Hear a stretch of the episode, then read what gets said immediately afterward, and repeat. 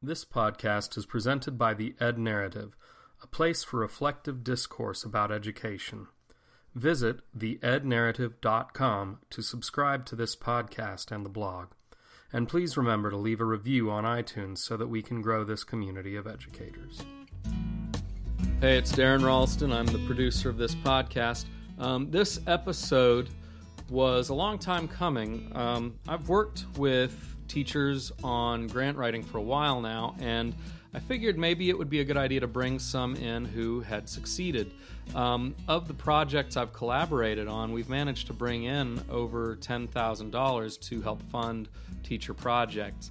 So I've got Shannon Deegan and Chris Stanek in from Monticello High School here in Charlottesville uh, to help talk about how they went through the process and, and some of the things they feel helped make them succeed in uh, getting the grants that they had applied for. We are talking about some national grants. I know those are the ones that a lot of people feel intimidated by. We're not talking about institutional level grants. Those are, you know, huge grants intended for, you know, reorganizing whole districts or whole school buildings. These are more of those project based level grants that, um, you know, companies like Toshiba or, or something like that want to um, want to fund. So, anyways, this is a good one, um, and I hope you find it helpful. Why don't we get started? That's why, I po- yeah, radio That's and right. podcast. I got a Right, radio yeah, face. is- I got I dressed for radio, you know. So, um, so anyways, uh, um, so all right. Well, let's go ahead and get started. Yeah. Um, so I'm Shannon Deegan. I teach English 12th grade mostly, and a section of 11th here or there. So on the 12th grade team, we decided this year to apply for a grant, and we got one for uh, podcasting equipment. Ironically, as we sit here in a podcast, to purchase far better microphones than we've ever had. We bought a few. Um, quite a few of the highest quality microphones that we could find with our grant from the National Council for Teachers of English. Hi, my name is Chris Stanek. I teach AP Environmental Science to mostly seniors and juniors, and also Earth Science to the majority freshmen. I got two grants this year. One for uh, our aquaponics system from Toshiba for five thousand dollars to set up a full grow room that we can grow anything from uh, cantaloupe to lettuce and raise tilapia, and also a grant from Dominion's Environmental Stewardship Program for beekeeping. So we have four beehives now at Monticello. First of all, what like why did you guys go? Okay, I want to do a grant. So I can start. I know one one of the things I learned early in teaching, probably in my first or second year, was that you have to come into this philosophy as a teacher that your hands are never fully tied, that you're never locked in to something completely, that you always have flexibility and you always have resources. You just have to find them. So with that spirit, we were talking, um, Sarah and Thomas and I, in the 12th 12th grade team about how we could get our research projects to be more enhanced, more professional, more exciting for kids. And Thomas really was the one who said, I think if we had very good equipment, we would be able to really convince these kids that podcasting brings research alive. And he was really insistent on the quality of the materials we were using as Yeah. a conduit for better products from the kids. Right. Yeah, I remember. I remember going in Yeah. to see him, and he was like, "I want to get a grant for microphones." I was like, "Okay." And re- then yeah. it went from there into what you just explained because I, I remember just kind of being like, "Okay, that's." I'm not sure where that's going. But Right. Yeah. I was skeptical myself because, you know, we're with kids all day and you're kind of MacGyvering solutions all day when it comes to electronics. And so I didn't immediately see the value of that. But the more he talked about his experiences working with kids on multi genre projects and on projects like this that Right. stepped out of the norm of English and traditional writing assignments, the more he convinced us that this could really be a game changer. And it really was. Right. And I remember having that conversation with you too. Yeah, You're like, right. you know, I don't know. We'll just use iPhones. Right. Yeah. we'll just record on the iPhones. That's what we always do, or, or, or whatever. And and yeah. it and- just it changed everything kids felt like they were professionals Mm-hmm. so they started taking themselves more seriously and that changed the way they saw research it changed the way they they delved into this project in general so um, it was definitely worth it and he was right the process was long and it was complicated but we had sarah orm to guide us sarah has been a member of that ncte council for a time and had applied for and secured grants before. So it really helped to have her in our team, Mhm. that expertise to guide us, to make us feel a little bit more comfortable in the process and demystify it. Right. Yeah. When I was when I was coming in as a coach on that, I, I remember reading the article that she had published and going, "Oh, okay, I, I get it more now." So, Yeah. So that was definitely helpful. Listening to what, what Shannon just said, how can you, you know, does that sort of connect with what you were thinking when you were kind of getting into uh, the grant decision process, like that you wanted to go that route? I guess I got into it from the way I, I just had some ideas of things I really wanted to see in my classroom. And I would not have probably attempted a grant this year if it weren't for both yourself and Shannon kind of bringing up the idea after we've been working through quite a few beginning of the year as a new teacher, kind of going through the basics. We got to a good point where you guys were kind of like, what would you like to do? What can we help you with? Right, and when, when he says Shannon, it's not Shannon Yeah. Deegan who's Oh, sitting with sorry, us right another now, but Shannon. but, uh, but Shannon Cruthards, who was actually in a previous uh, episode, so the differentiated coaching, just to make sure we're all clear. Yeah. But, But I, I think you guys just kind of said, why don't we start looking? You, you shared some of your resources on grants with me and said, kind of, we already passed the, the deadline for most grants. So we just started looking for what was available and what might possibly Right. fit the aquaponics idea, which was something the students had built a small version of, or were working on that, and how to take that and actually really implement something that all the students could have access to. So I think uh, I would not have approached it. I think it was kind of an intimidating thing. It was quite a long application, and I I don't know if I would have stuck with it during my first year if I didn't have the support of coaches Right. or other people kind of helping me bounce ideas and making me really think of why I actually wanted to do it in the class, not just oh this is cool, the kids might find it interesting, but to actually really implement something that was going to be integrated throughout the whole curriculum. Right. And to really defend why I was doing it, I thought was a good part of it. I mean, just the process of actually writing the grant, spending two months, kind of going back and forth, meeting once a week, um, really allowed me to understand that it really did make a lot of sense what we were doing. It wasn't just something that was like something we could do for one unit and be Right. forgotten about, but how many times we could come back to it. So I think it helped me as a teacher.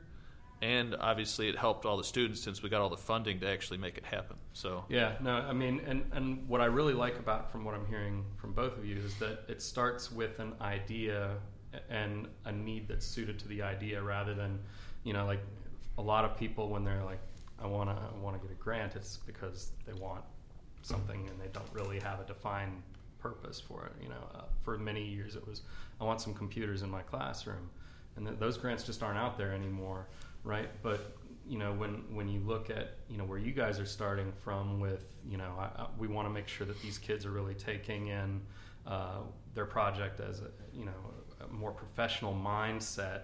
You know, this is something that's meaningful, or you know, being able to integrate something throughout you know the course of your your environmental science coursework you know that that's really where coming into a grant is a good strong position to start from. So um, so uh, when it came to searching for the grants how do you how did you know which one was right? Because i mean i know chris with you shannon and i uh, helped sort of to track one down. But i know with with you guys with the uh, with the english team here at monticello it i didn't track that grant down. I think it was either thomas It was Sarah. or sarah. Okay it was sarah that came up with it. And Sarah knew that the grant in particular, in particular that we applied for, came attached to conference participation. right So she knew if we were able to get the grant, that would also mean we could go to the NCTE conference and be presenters there, hmm and use part of our grant to help fund that trip for a team. So Right. it was a really nice grant for exactly what we needed and what we wanted as a team. She had applied for that same grant before in years prior, so Oh, that's how we found out about it. i didn't know that hmm did she she didn't get that did she I don't think so. I think she had published with them, but Right. she never got that large grant that we were that we were able to secure. oh, okay okay So um, there too, we needed Sarah. I mean, Mhm. it really was this team effort. Yeah. And had that one not worked out, because once you do all that work for one grant, hmm you start lighting up thinking of other grants you can apply for as long as you're doing this application, Mhm. as long as you're Yeah. putting all this thought into your rationale. So we had a list of other grants we were going to try if that NCTE one did not come through, but it really was sparked. And that's and that's a good strategy. Is that you know coming into it when not coming into it solo. The ones that I've been a part of as far as securing, all of them for the most part have had some sort of team applied to it and a process where you're anticipating there's the possibility that you might not get it.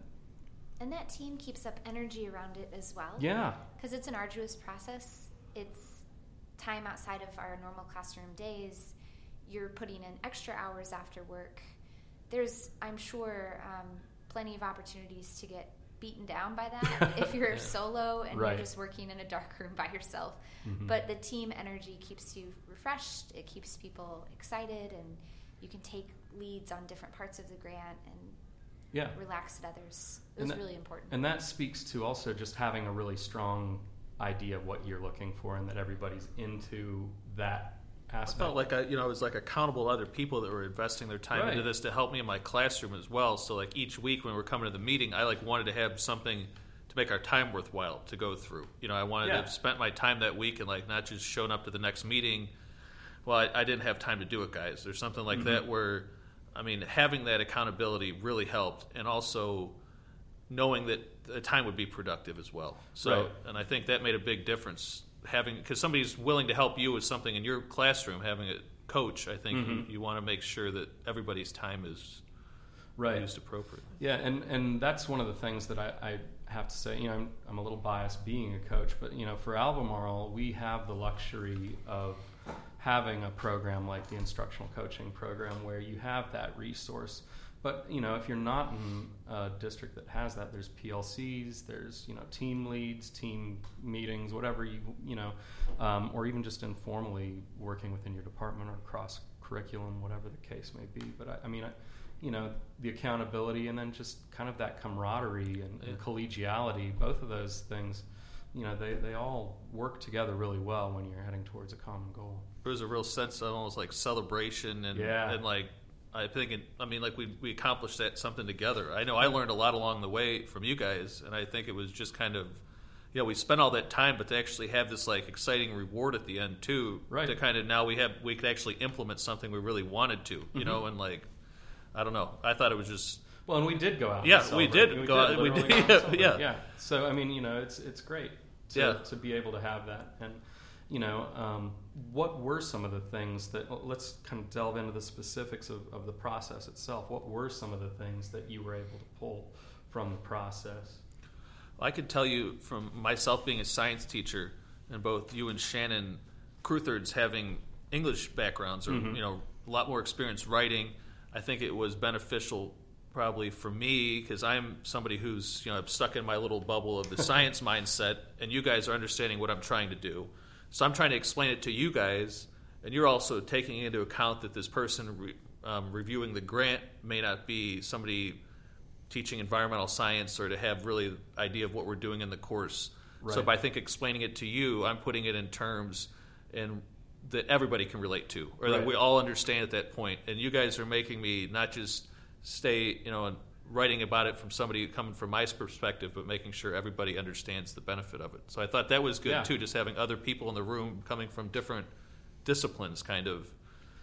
Yeah, well, and, and I think you're right. Like, there were some things, you know, I, I didn't- know anything about aquaponics when we started working on that grant. So, yeah, and I think mentioning that, that idea, if, as English teachers, and, and Shannon, you're English as well, you know, we, we drive home the idea of audience when it comes to writing. And I think a lot of people, when they get into the process for grant writing, they don't think about the audience. Who's the audience? Well, it's the people who are going to decide ultimately whether you get it. Yeah.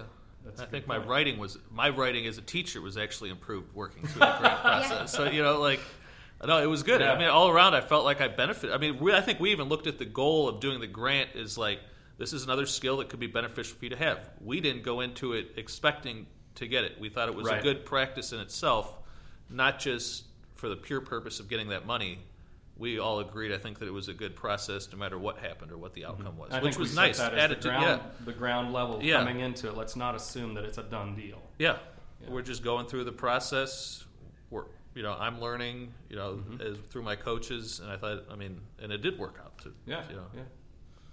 It's so funny because I had such a similar experience, but from the other angle, where I'm so confident in my writing, and I didn't also think we would get the grant. I thought it would be fun to do some writing on the side Yeah. that would just exercise that skill of mine that I don't get to use as much in the classroom.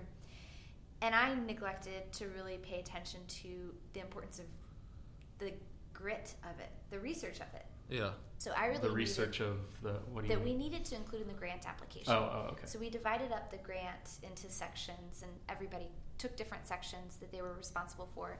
And my sections read like some creative nonfiction piece that like had no basis in reality. They were fun to write. Um, and then the other sections were much more nitty gritty about the details of what we were trying to do. So it was really good for me personally to incorporate more research into my thinking. And that's ironic because the project that we were having the kids do was all about research and the importance of research. And here I was focusing so much on audience and focusing on craft of writing and neglecting that really important piece about how what we found in our research that um, multimedia opportunities like this can really enhance the way students think about writing and that writing itself is a skill that students are slipping more and more on as they head to college. So, um, the particular skills they cited as wanting help with, and research was one of them. So, all of that research was not a strength of mine. And by sitting and working mostly with you and with Sarah, Sarah Orm, who's really um, well read in the field and has published a number Yeah. of times. So, yeah, it was really personally helpful. As a teacher, I felt so much more confident in my ability to do research after this project. And that's important in an English classroom that I couldn't just rely on the craft of writing. But I had no idea um, going into it that that would be the thing I gained at all. Right. It wasn't well, even an objective. I mean, uh, one of the other things too is I hadn't really gone into the project of doing the grant and everything, knowing that we would even decide to do uh, an article. I mean, I don't, Right. I don't think that got picked up, did it? No. But we did it, and it, you know, it, Yeah. it was like this additional thing that wasn't necessarily required, but Mm-hmm. we we had enough raw material to work with that we were able to to produce it. Yeah, So- that really sealed the research, research. That sealed the research experience, I think, for all four of us. That unnecessary journal article we wrote at the end, but we did. We had all these Yeah. pieces collected, and it was post grant a kind of wonderful reflective Mhm. moment to sit and try to make sense of why did we do all of this? What was the benefit of all of this? Right. That too had so many professional implications, good ones Mhm. for I think all of us. Yeah. One of the things that I really liked that came out of this project too was just bringing in some of the community for different phases of it. Um, I mean, you know, we did the you know the, the panels and we had the the various connections with uh, you know like the backstory folks. Um, I thought that was interesting. I hadn't thought of doing that either when we started. You know, so it really kind of grew, and we've had a. I mean, Chris, your project's just kind of in its infancy, whereas you know the project that we worked on through NCTE, we've pretty much hit all of those mile markers at this point, right? Yeah, we have. So- We had a series of steps we wanted to go through, and we've piloted it, and now we've done a full version of it. Yeah. And your That's work awesome. there with the community building was so helpful because it did. It brought in people who knew a lot about podcasting, or at least a lot about their individual topics, and could inspire the kids to Yeah. think about research as something that lives in the world and right. not on a Microsoft Word document, Right. which really and truly I think they don't realize till they enact it, till Well, they're and, part and of it. I remember, you know, just the idea of go, going out and not just, you know, beeline, think, uh, beeline towards, beeline towards the uh, the obvious, which is, you know, like academic research. Like, you know, we had military research, we had local research with uh, C-ville Tomorrow, uh, stuff like that, where people are actually medical research, where we're looking at at fields where there's research involved. It doesn't necessarily mean it's always publishable, right? So, so I think a lot of you know a lot of subsidiary things came out from the main goal, and I think you know of course Chris with with you, uh, you know, on the aquaponics thing, you've done your sort of trial run this year with the little uh, tabletop set, and then now you've got the hives going for from your Dominion grant that you'd gotten. Um, do you? Ha- I know we've talked a little bit about where you want to go with it, but um, what kind of things do you see sort of heading out of out of the process? So right now in the beekeeping world, um, we just ordered some hive monitoring equipment. Um, we're in the process of getting video cameras to do some live streams and building our website right now. Um, so we want to have live data available to anybody on, on hemp, hive, hive temperature, uh, humidity, and the hive weight. So mm-hmm. we're able to analyze that throughout the year. So the weight can tell us when the nectar flow is happening in that local area. The temp and humidity can tell us a little bit about hive health and the difference between indoor, inside the hive, and outside the hive. In the future, we plan to actually turn um, the beekeeping into a small business as well, where we're going to package and sell our honey. So we're going to have the marketing side of it. So we'll be monitoring our hives through using technology to you know bring that part of it into the uh, I guess realm of the beekeeping world. Right. And also to turn it into a small entrepreneurial business type of thing. We've already have students talking about wanting to make a presentation at the Tom Tom Fest next year, the Entrepreneurship yeah, Festival. Yeah. And we're working on des- label designs. So I think there's just so many different things that are happening with that the aquaponics will really get going in the fall. Um, we have to wait on uh, some changes to the location, so some building services type things, but we're planning to have really hit the ground running in the fall, hopefully with everything in line over the summer. So um, that's something we can donate a lot of the vegetables and stuff that we grow to possibly a local food bank. Um, students have talked about going to a farmer's market, and we'll also be raising fish there as well. So we're yeah. raising tilapia. So there's a lot of different different angles, and I can already see the students' minds are starting to turn – of what else can we do with that now that we're going to have all this honey, produce, and fish. So yeah, from coming from the school. So we're just we're just going to make Monticello into a self sufficient. Nobody has to ever leave. it's a commune. Yeah, it's a commune. Yeah. all right. Yeah. so um, I think that what I'm hearing and the way the conversation's going is really looking at this sort of grant process as something that's community building within the school and also can be community building with you know externally from the school um, and and quite honestly if you can articulate that in a grant proposal that puts you already a couple rungs above other proposals that they receive to to be able to experience it in the case of the NCTE grant and and kind of anticipate. I mean, just looking at how the beekeeping club is going right now for you, Chris. Uh, I mean, it, it's good to see that these are resulting in excitement. I mean, I remember sitting with, um, I think it was one of Sarah's students last year um, when those microphones showed up and we first started using them. Just how they were very cautious, like you know, like we're in the we're in the studio right now. We've got these. I mean, these microphones are probably about three hundred dollars each, right? And we're we're very aware of them, right? If we had just had like one hanging boom mic, it would be a different animal, right? Like as if you got an, a built-in microphone on a computer. You don't pay attention to what you're doing as much. It's not as present. But that little microphone right there, I would watch these kids. Like there were two kids I was working with, both of whom were attendance problems and you know weren't really very good with with grades and didn't care a whole lot about the school thing, but you put that mic right up there. They were they were going they were leaning in and they were like, oh man, I gotta, did that sound right? You know, and then and then they'd back up and they'd and they'd have a conversation about what they were doing and they go back in and they do it again. Um, and then afterwards, after we'd finished that recording that needed to be edited, um, there was this whole discussion between them if they were going to come in on Friday because usually they skip, you know. and they're like, "Are you coming in tomorrow? Oh, I got to finish this thing, man. You know, okay? Well, you coming in? I'll come in too. Okay, I'll come in. You know." And and it was good to see that discussion happening in front of me, knowing that you know it sort of took off as a result of those conversations we had early on in the school year last year. Yes. So. Yes, I think one of the most powerful metrics that I use as a teacher of how engaged students are in the work is what was your um, what was your submission rate? How many mm-hmm. students completed the task at hand? And with this project, it was again for the second year in a row, 100%. Yeah, that great. every child wow. in my classes who took this on did it and finished it and sent in the, the product. Mm-hmm.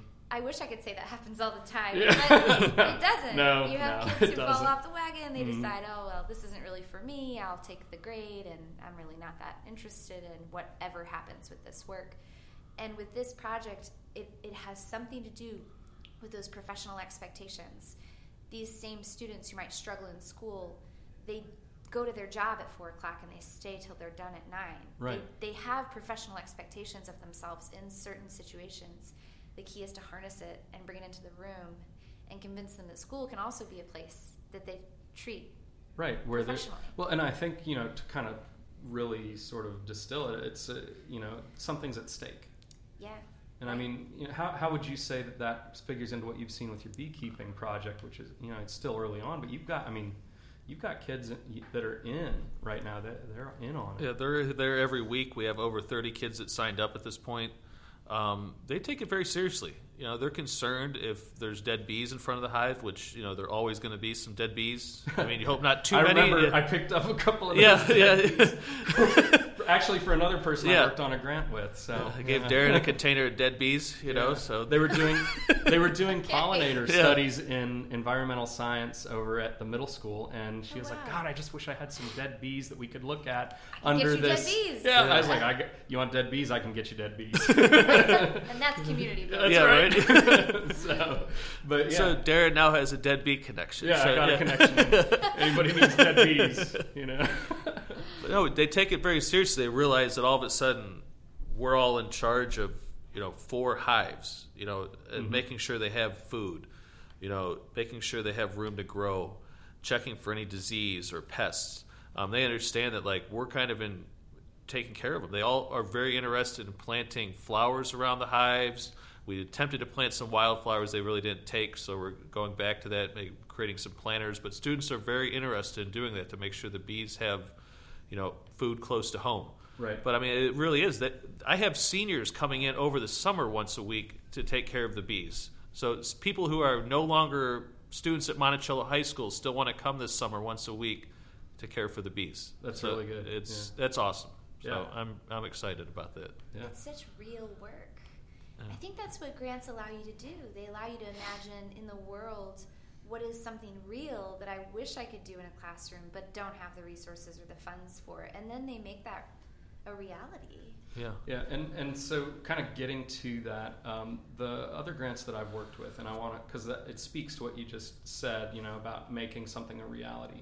Uh, one of the grants we got uh, this year was uh, around gardening, right? There actually are a lot of grants right now for gardening, um, and this one was uh, over at Walton. And the idea is is that the garden, it's not it's not an environmental studies or environmental science group that got it. It was the SPED department and they wanted to have that as sort of a community building thing within their department for, for their students.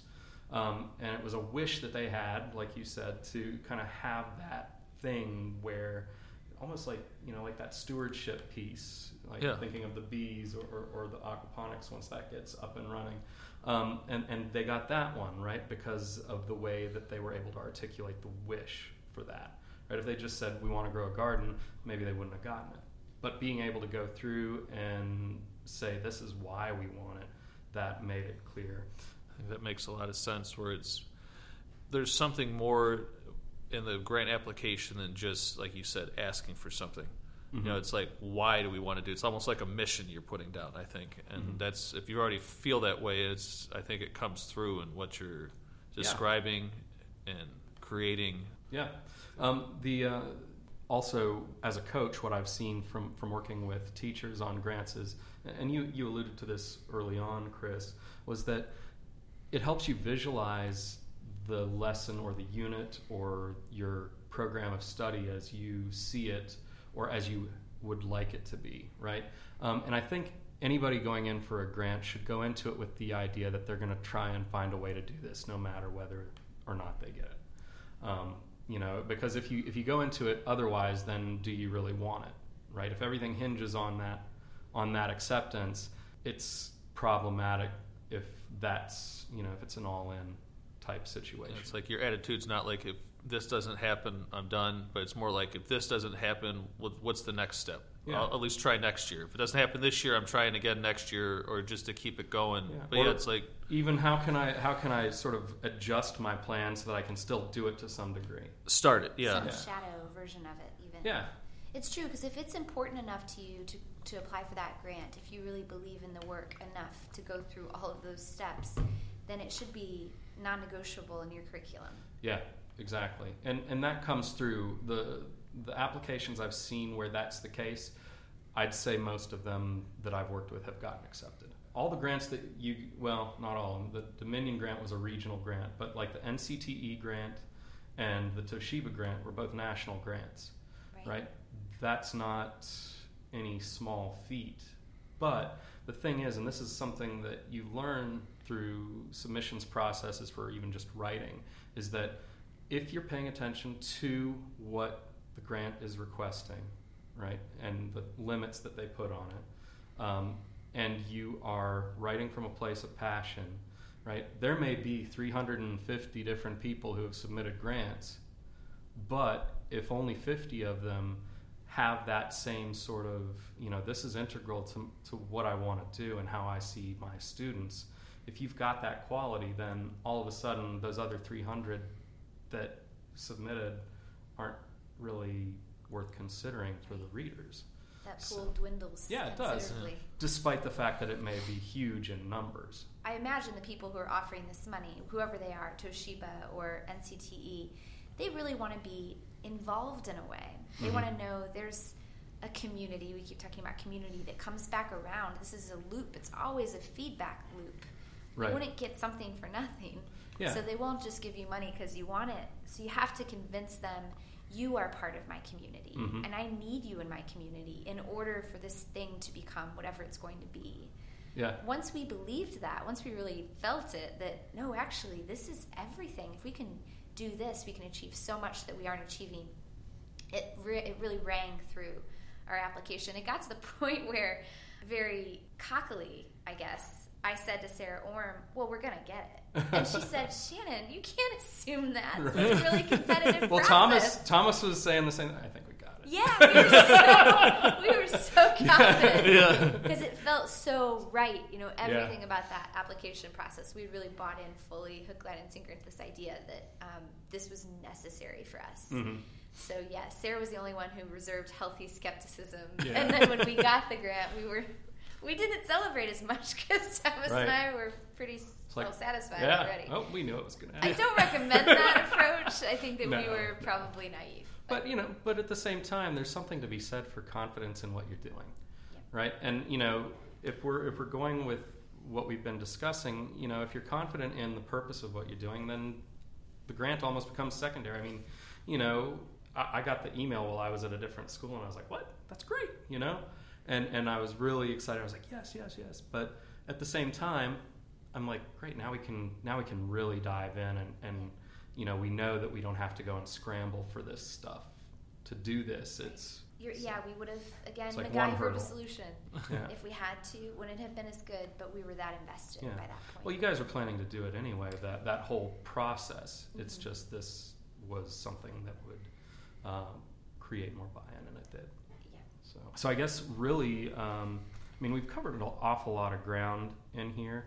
Um, what um, I guess what I really want to find out too is that uh, you know, Chris, we worked really hard together as, as coaches and, and you know teacher in that in that first grant. But then looking at uh, the Dominion grant that you that you went in, you pretty much did that one on your own. Um, what uh, how did that sort of uh, experience of having one under your belt affect your approach? Well, I think the planning. Uh, I had started once I realized I wanted to bring the beehives into the school.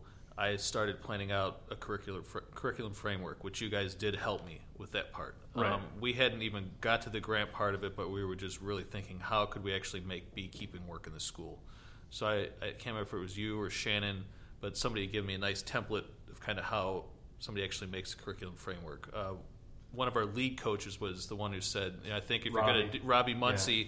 was one of the people who said, if you are going to go forward with this beekeeping, you really have to you know come up with how you're going to use it in the classroom. You know, Right. So that was I think Yeah. part of it was just all that planning up front.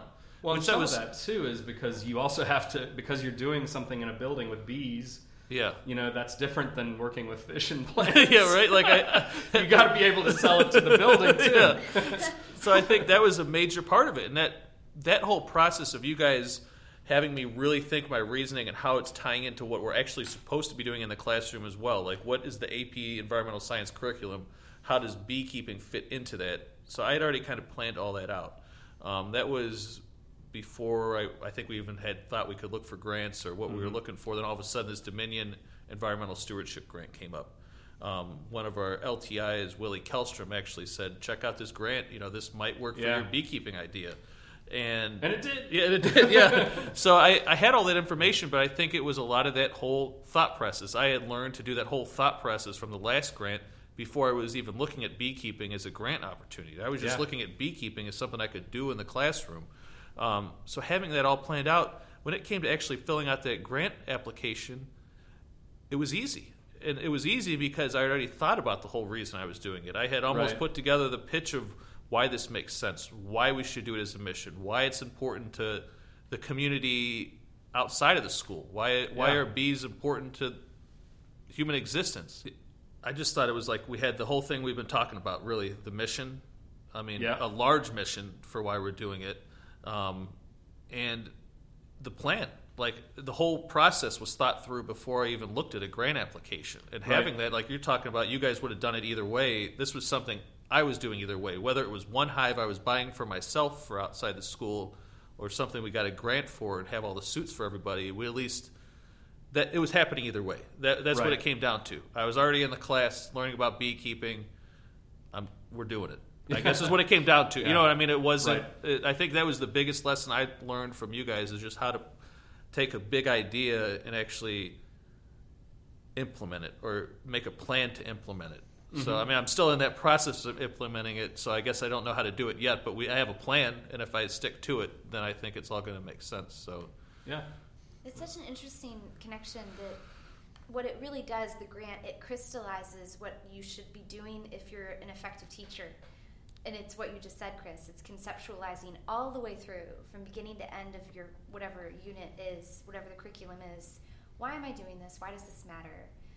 Why do the kids need to know about this thing? And what am I going to emphasize? What do they what do they have to show me? What do they have to learn? Why do they need to learn those things? It just builds in such good rationale yeah, around all of the pieces that we as teachers feel are important to design into curriculum. But it's true, all of that thinking happens before yeah, in in a good system anyway, when it works well, and then the grant just caps it off. It's this wonderful capstone that almost validates Yeah. all of the thinking that you've done around the work. somebody else agrees with your Yeah. plan. Yep. Yeah. And they want to be part of it. Yeah, Yeah, and and putting it into words it makes me think of sort of uh, th- this saying. I don't know who said it. I'm not even going to pretend I know who said it, but you know, I didn't know what I thought until I had to write about it.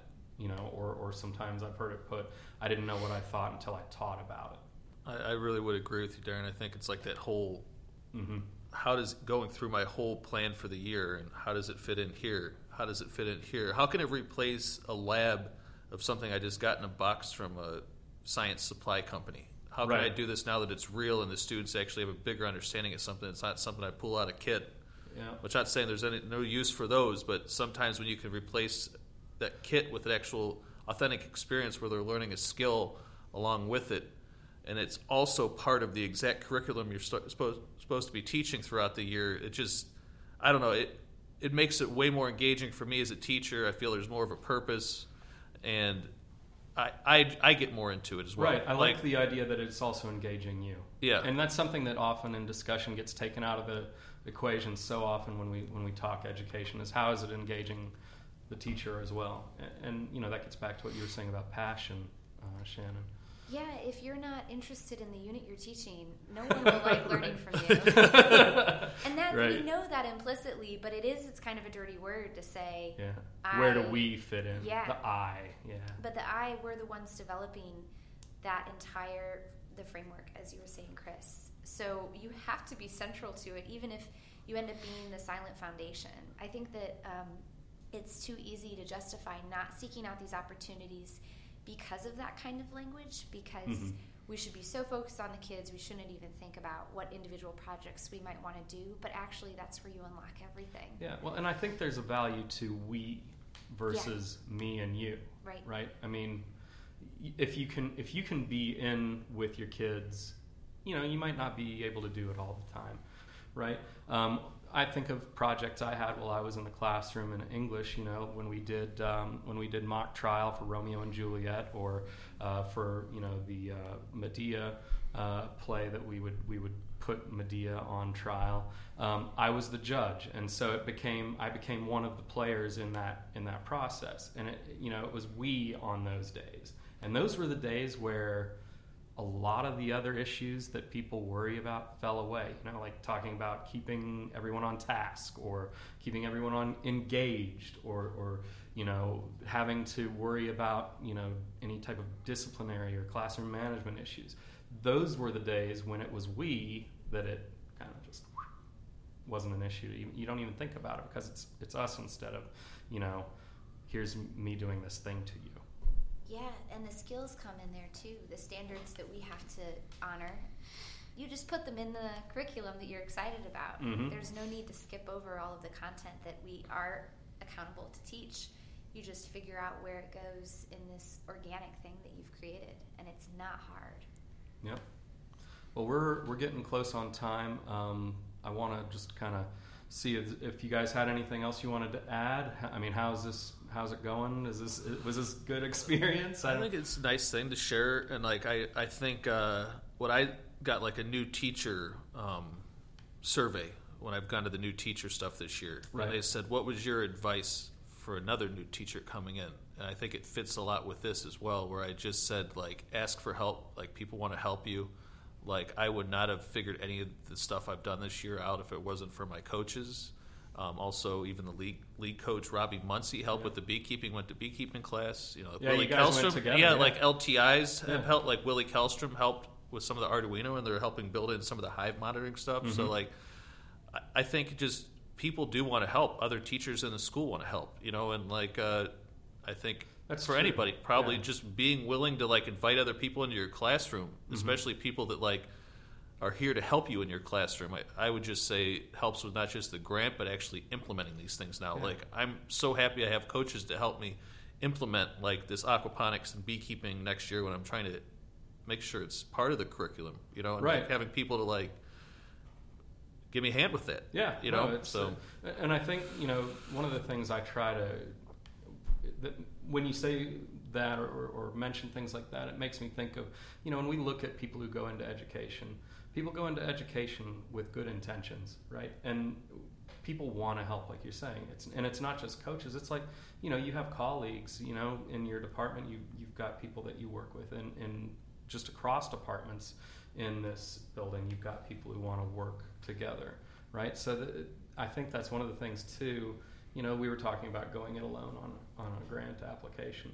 You know, a lot of people end up getting into a mindset too in general where they're thinking they got to go it alone. There, a lot of people want to help in schools. That's why they're in a school.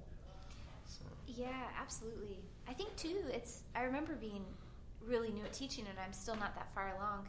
Really lacking a lot of courage in my own ideas that they could be part of the classroom, something that I absolutely wanted to do and would love to do that I could do it. The I was waiting for somebody from on high to tell me yes, you have permission to sort of wave their yeah, wand. Right. yeah. Here's the curriculum framework. We made it, and yep, right there is passion A. It's, it's there for you. Yeah. And quickly I realized, oh, that's not how this works. You know, if good mm-hmm. teachers frequently come to the building because they were good students, you have to learn that you have to be the kind of student who seeks outside opportunities, who doesn't want everything done by the book. And that, having courage and confidence in that part of yourself, will enable you to see so many opportunities you didn't see before. That's been really fun.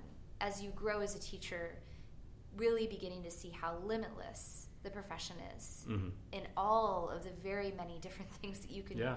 help kids understand. That's been one of the most rewarding parts of all of this um, for me a few years in. Yeah. Great. Thank you guys for coming in. I, I really Darren. appreciate Yeah. it. This is this is fun. I Cool. like doing Thank this. you. This Yeah. was nice. I like being able to have the opportunity to just sit down and, and talk without you know having to worry about what Bell's going to do or you know who's going to walk through the door asking for this or that thing because we can focus. So yeah. Yes. It is so nice. this is good. So thanks a lot for uh, Cool. for uh, Nice. spending this afternoon with me. Thank Yeah, you, Darren, thanks for all your help. inviting Yeah. Right on. All right. All right. Yeah. Sweet. We did it. Yes.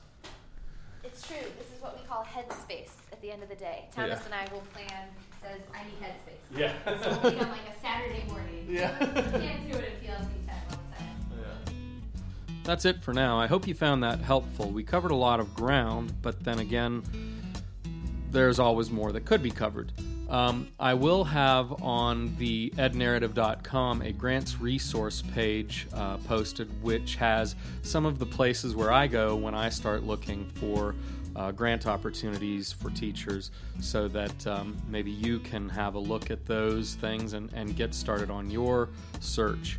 Um, another thing to consider, and I think I might have mentioned this also in the podcast, but you can't gloss over it too much, is that um, if you're a member of an organization already, um, whether it's national, local, regional, whatever the case may be, make sure to check and see if they have grant opportunities. And sometimes, even if they don't have something posted, they may be willing to help you out financially with a project you've got.